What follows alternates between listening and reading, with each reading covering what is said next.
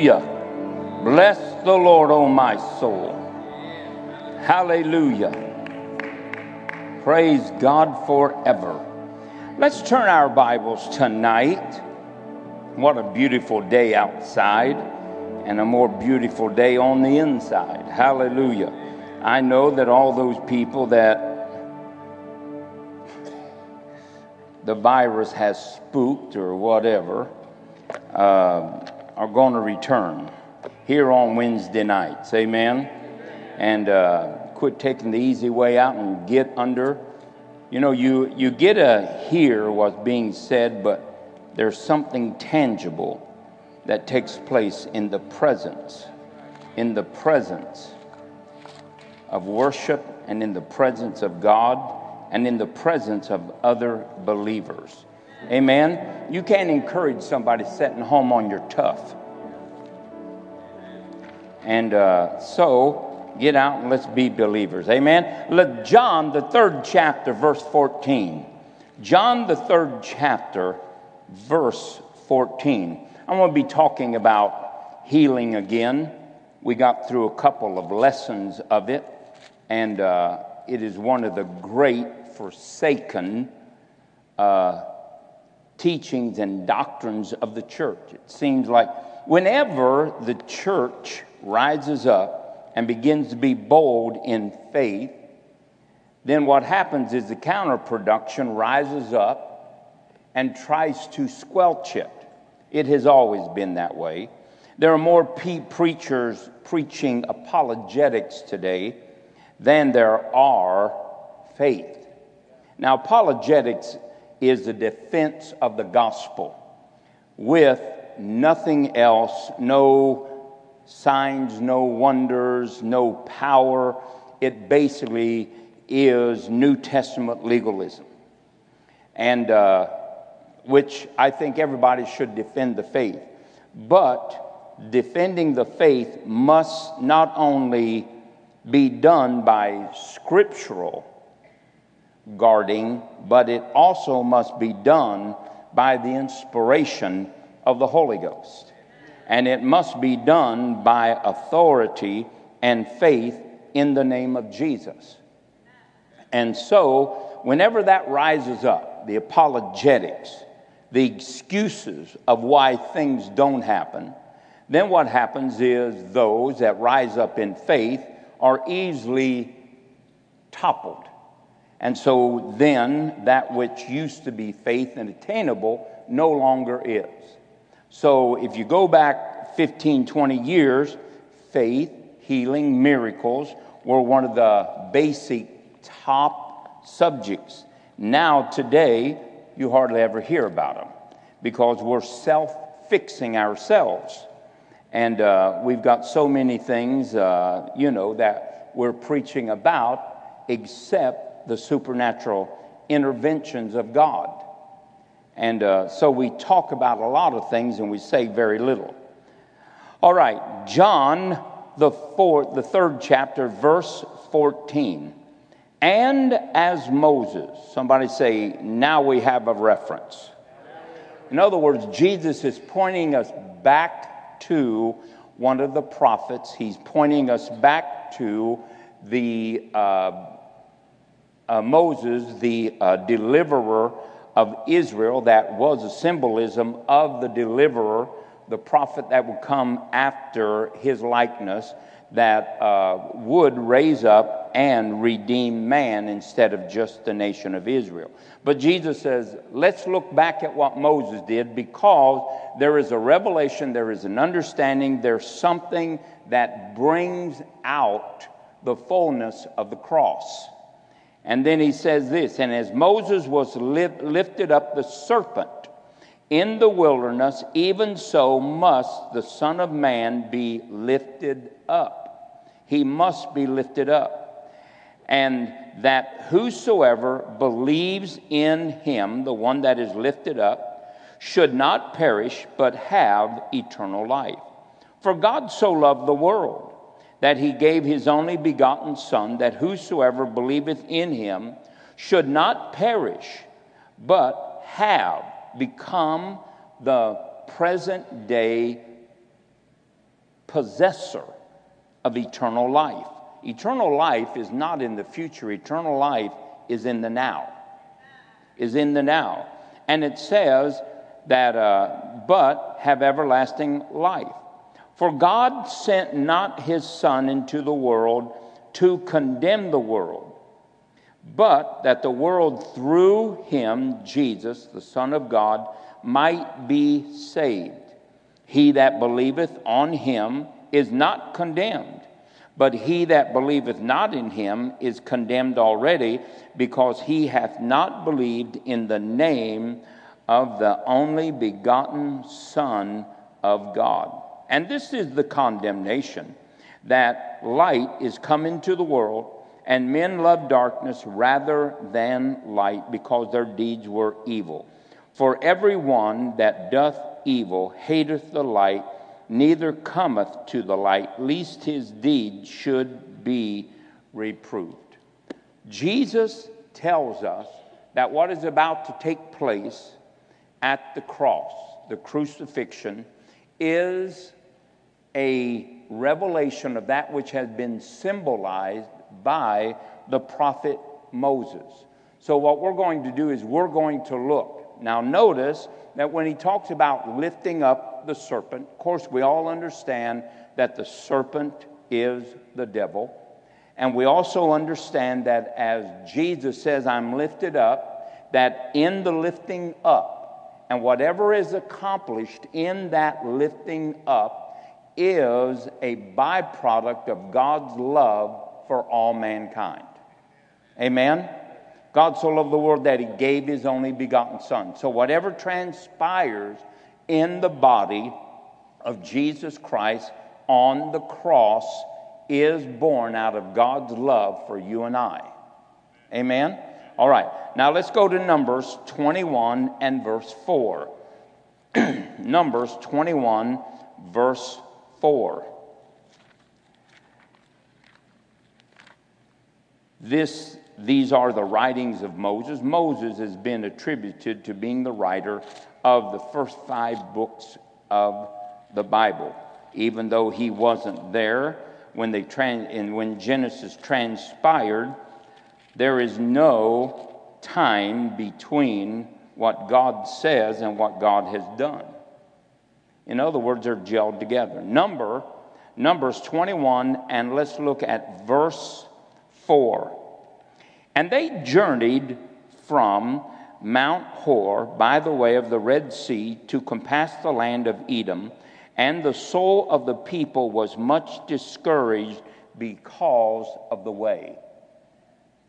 Discouragement is a great enemy of faith, victory, and success to the believer. When you get discouraged, you really, in one great sense, you are offended, disappointed at God. So, what you do, you begin to speak against God. Just like when you get discouraged or put out with people, you begin to speak about them. The problem is, God don't put up with your nonsense. He's not happy with murmuring people. Oh, but God loves us all. Didn't say He didn't love you. It just says that He will cause repercussions for sin. And murmuring is a sin. And then it says in verse 5 and the people spake against, not against the sand, not against their neighbors, not against Pharaoh, against God. Against God. And against Moses. Woo! Against Moses. Wherefore have you brought us out of Egypt to die in the wilderness? For there is no bread, neither is there any water, and our soul loatheth this light bread. In other words, there is no bread, and we're lying. We just hate what you're giving us. Yeah, you would think that somebody would have been smart enough to say, Well, what are we eating? But discouraged people become blind, they become malicious, they become critical, They become focused on verbalizing their hurt. And there's no reason for any Christian to be discouraged. Just not one iota. The Bible said that you could encourage yourself. So quit being, what, what do we want to call that, that word? Quit being filled with self pity and get over yourself. You are in charge of your faith. You are in charge of your covenant with God. You are in charge of your spiritual strength. You are in charge with your spiritual condition. You are in charge of your mind. You are in charge of your emotions. Quit being servant to everything that will cause you to come against God. Take charge of yourself. Hallelujah. Should have preached that a million years ago. And then it says this And the Lord sent fiery serpents among the people, and they bit the people, and much people of Israel did what? They just died. What does that word died means? Died. Therefore, the people came to Moses and said, Hey, we have sinned. Understand, sin produces death, always. It has no other benefit, has no other promise, has no other reward. When you sin, you die. You may not even notice that you're dead. These people didn't even notice that they had bread. These people became blind. Sometimes we become so insensitive to what is taking place in us that we are totally unaware of the deceptiveness and the subtleness of sin taking us captive. You know, you can be dead and you can say you're alive. Ask the seven churches. So, this is a message on healing. Oh, well, boy, I'm getting discouraged. Get over it. For we have spoken against the Lord and against you, Moses. Pray unto the Lord that he take away the serpents from us. And Moses prayed to the pe- prayed for the people. And the Lord said unto Moses, Make thee a fiery serpent, set it upon a pole, and it shall come to pass that every one that is bitten, when he looketh upon it, the serpent of brass shall live. And Moses made a serpent of brass, set it upon a pole, and it came to pass that if a serpent had bitten any man or woman, when he beheld the serpent of brass, he lived. Now, that is certainly a symbolism of the cross. Brass being a symbolism of sin. When sin is put on the cross, it is as it is defeated, but then the serpent loses its grasp, control, or influence upon individuals. Satan only has power over anyone through sin. Now, if he has power over you, any reason than what you have sinned, you simply need to awaken yourself and get him out of your life. You've got a powerless snake in your house ruling you. Could I get an amen? All right, so we want to get rid of him. And if you have sin, you want to get rid of it. Now, when we look at verse 6, man, it looks like it's this is a contradiction. And the Lord sent fiery serpents among the people. And the serpent came with fangs. And the serpent came with death. And the serpent came with destruction, with misery, and he came to take people's lives. Now, God did not send that to them without reason.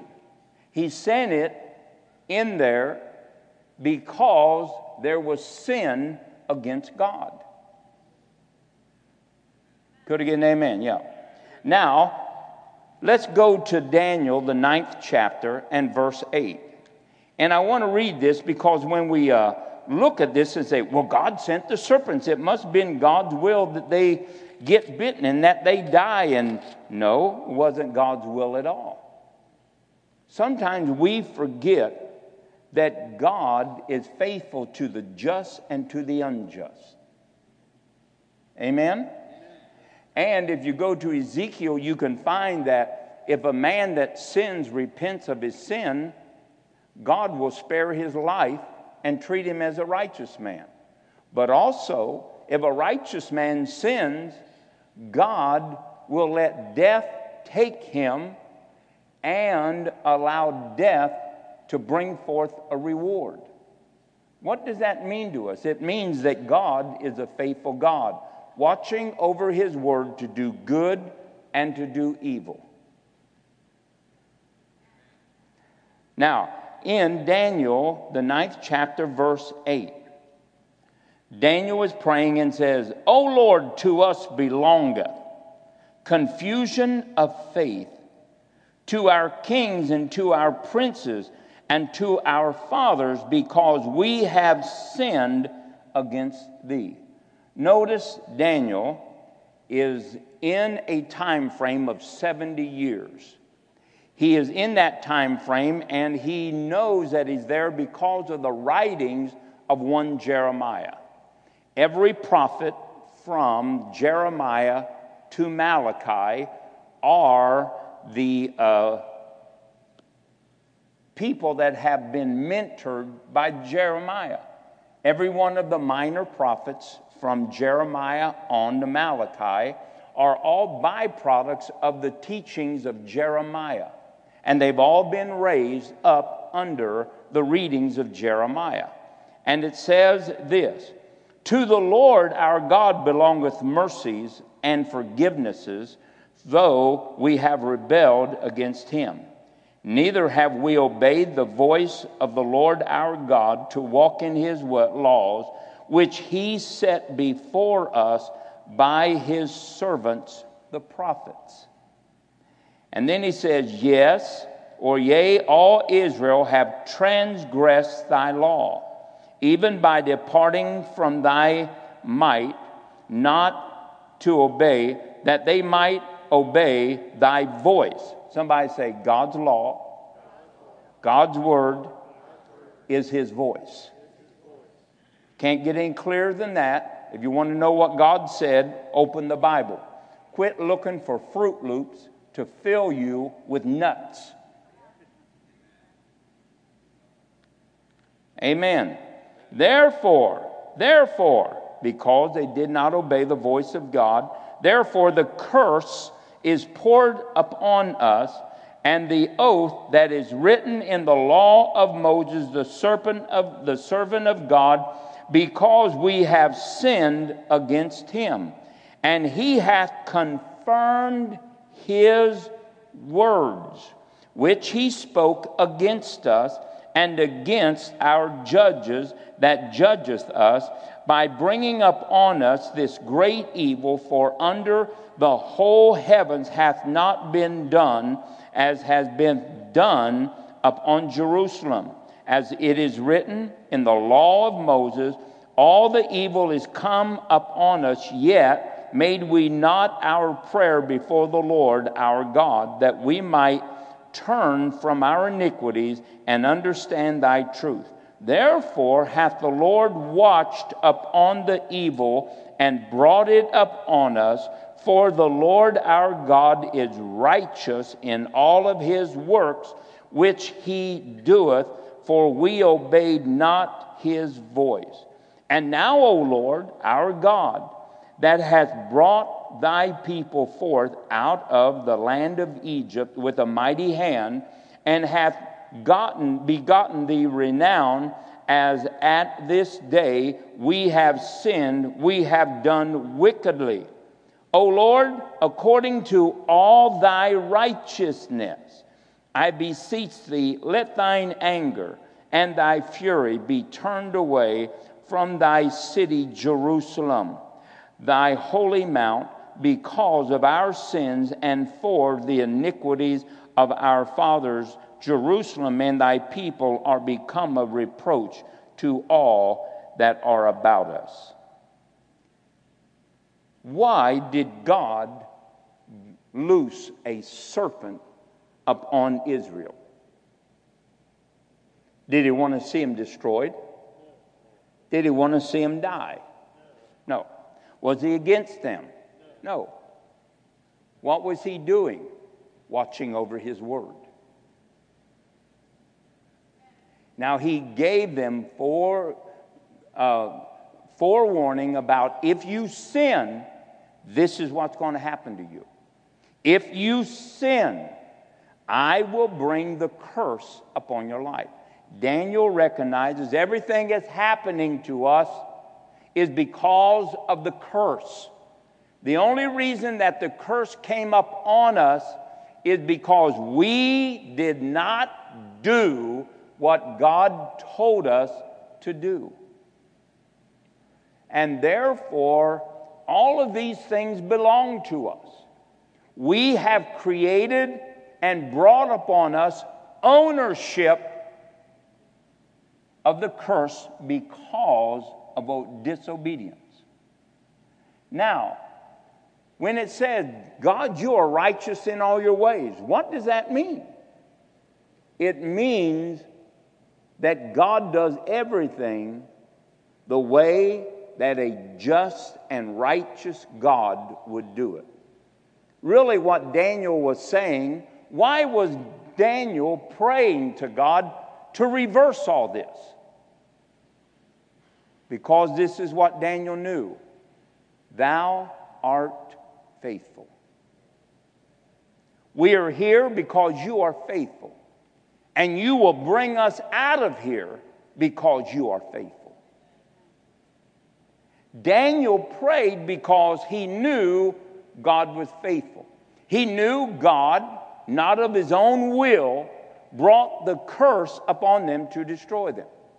He knew God didn't bring the confusion. He said, That which belongs to us has come upon us. In other words, sin brings ownership.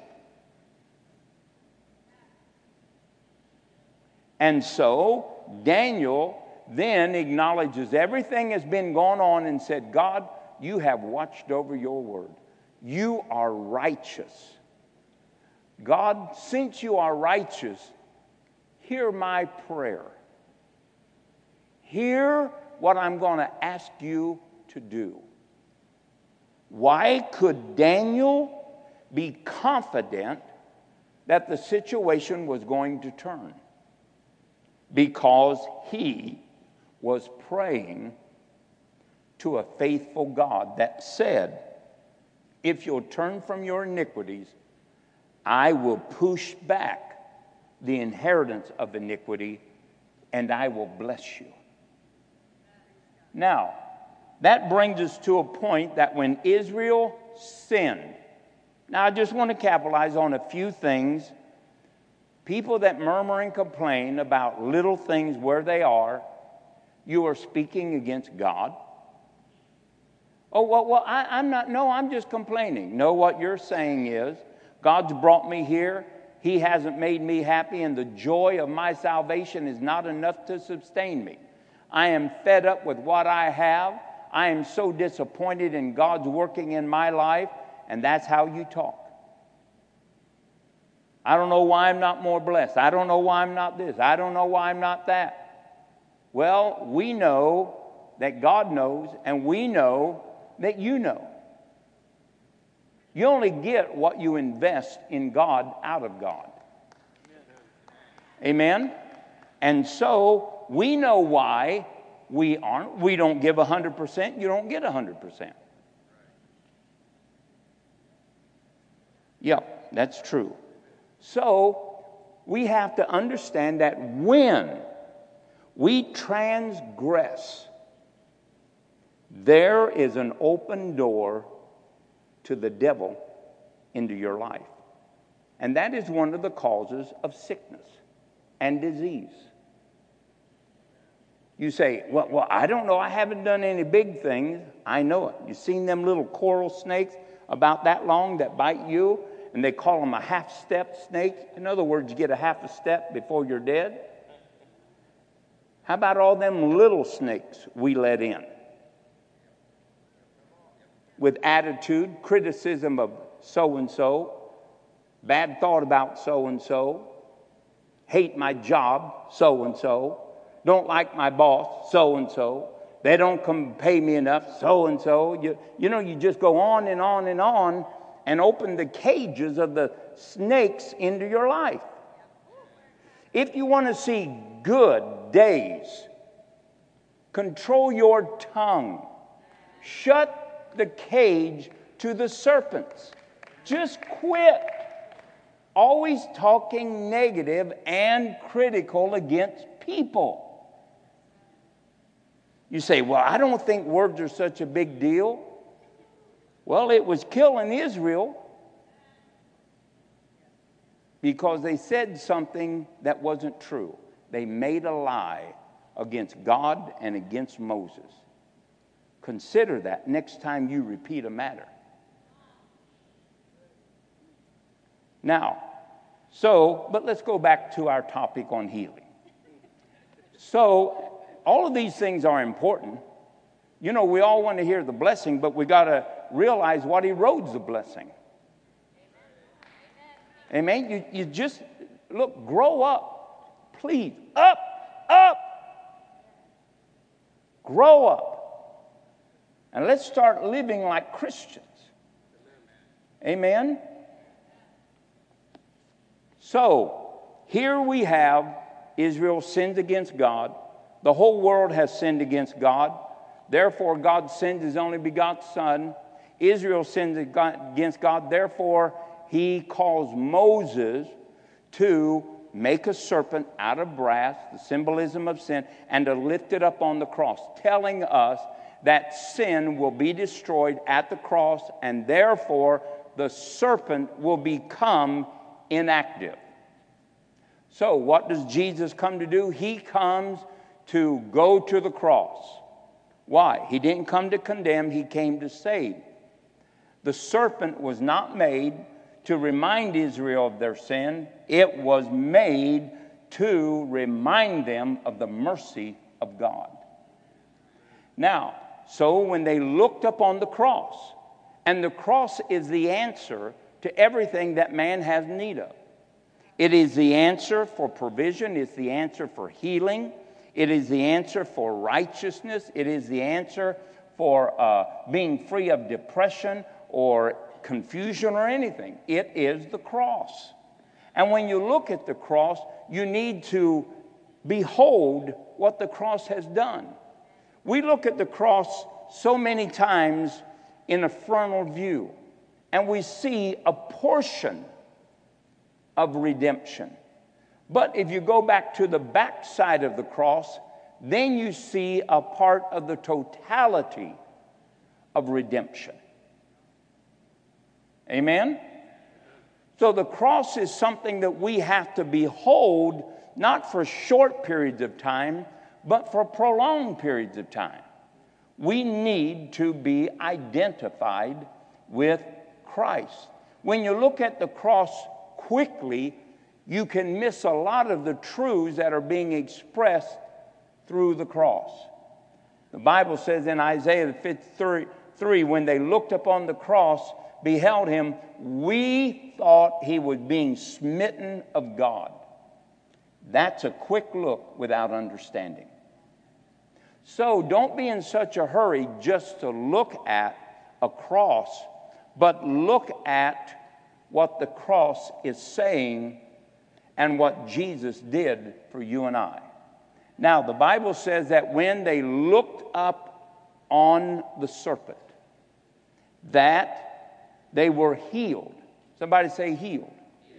So, in the forgiveness of their sins, healing came to their bodies. Right? So that tells us that healing and redemption, healing and forgiveness are one and the same. Healing and salvation cannot be separated. If we are redeemed by the blood of the Lamb, there are seven fountains that are opened in the body of Christ.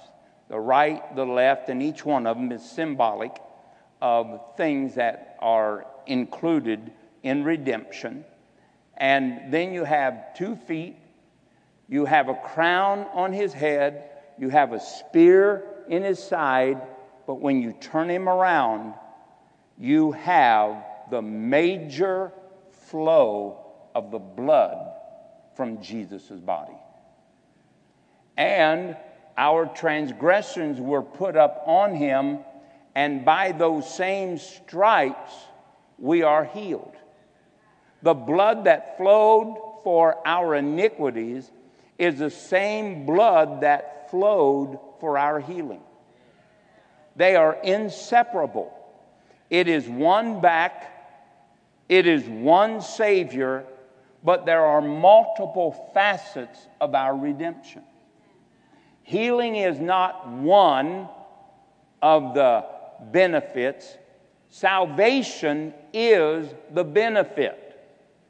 And you cannot, though we do for teaching purposes, segment salvation.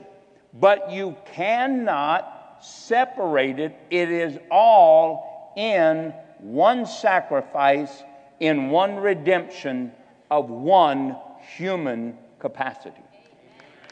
When Adam and Eve sinned, they got sin, they got the curse, they got death. They're all inseparable. You cannot separate them. So when God sends Christ that we might have eternal or everlasting life, we have life. That means total freedom from the reign of death. What is sickness and disease? The rule of death. Come on, it's the rule of death. The common cold can kill you if left to its course of action. You don't believe that? Yes, you can. It, well, you believe it. Because the common cold can turn into pneumonia. Then you got walking pneumonia. Then you got laying around pneumonia. You, you get pneumonia because of a common cold or a congestion that restricts your heart and oxygen capacity. That's all it takes. Seems very subtle, but it'll take your life. Amen? That's why women get less pneumonia than men, because they're always moving air. Now, I don't know if that's a medical fact, but I, I just presumed it probably was.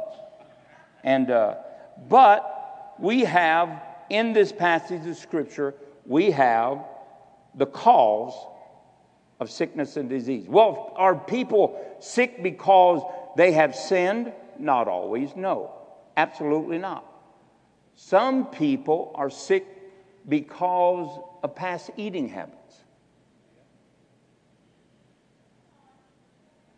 Somebody asked me, uh, well, well, boy, when the devil attacked you with, with that bypass, the devil never attacked me with a bypass. I've been working to bring that bypass to pass for 69 years.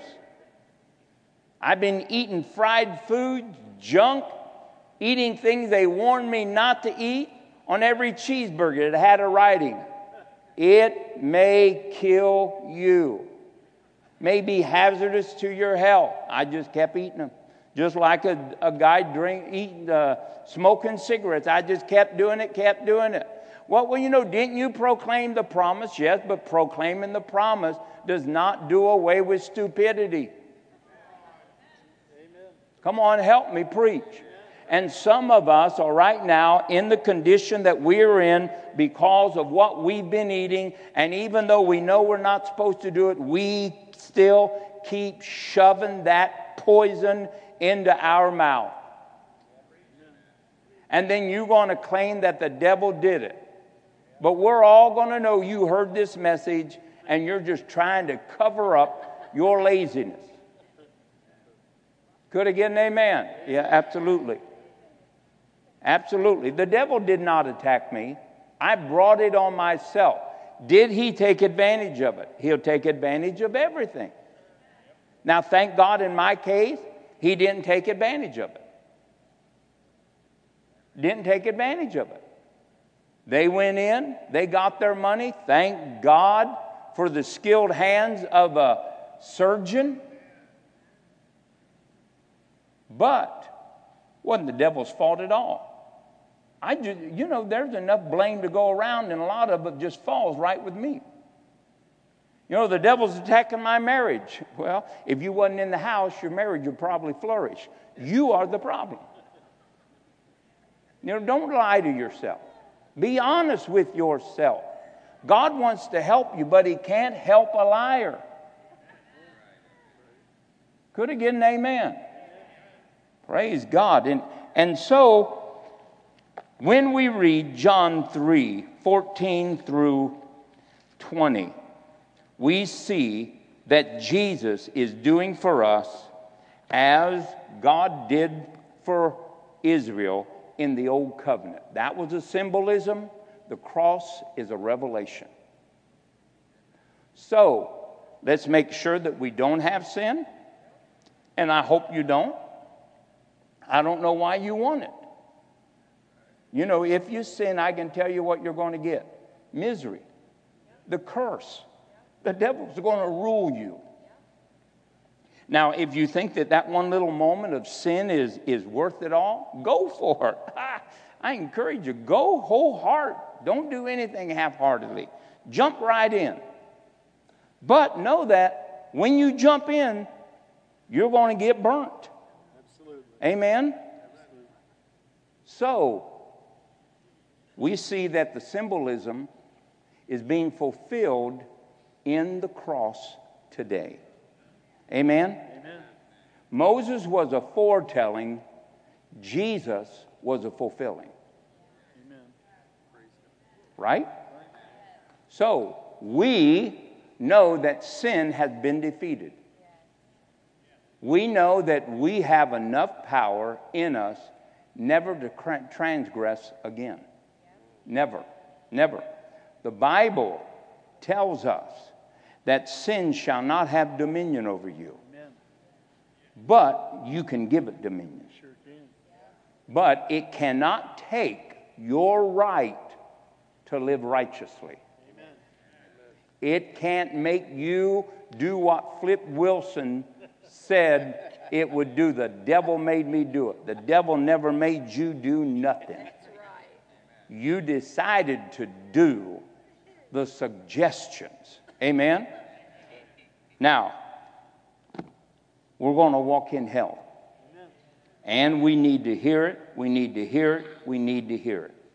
I can tell you and take you places where when I was sick, they would tape me up, they would take me out of work, take me to the doctors, they would tape me up and do all that kind of stuff, trying to hold me into place.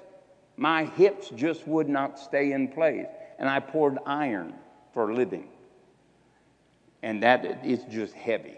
It's heavy and it's hot and it's dangerous. But I did it, and uh, because it paid good money. And uh, when I wasn't pouring iron, I was molding, and that's a hot job, and it's a hard job. But I made money, made ten cents for every mold. So if, if I could do 200 molds, I could make $20 a day. That's a lot of money. Back then, when minimum wage was a buck sixty an hour, twenty dollars a day wasn't bad money. So, but so they would take me out. They would take me up. I'd sleep on the floor. I'd, I'd do everything trying to get out of pain.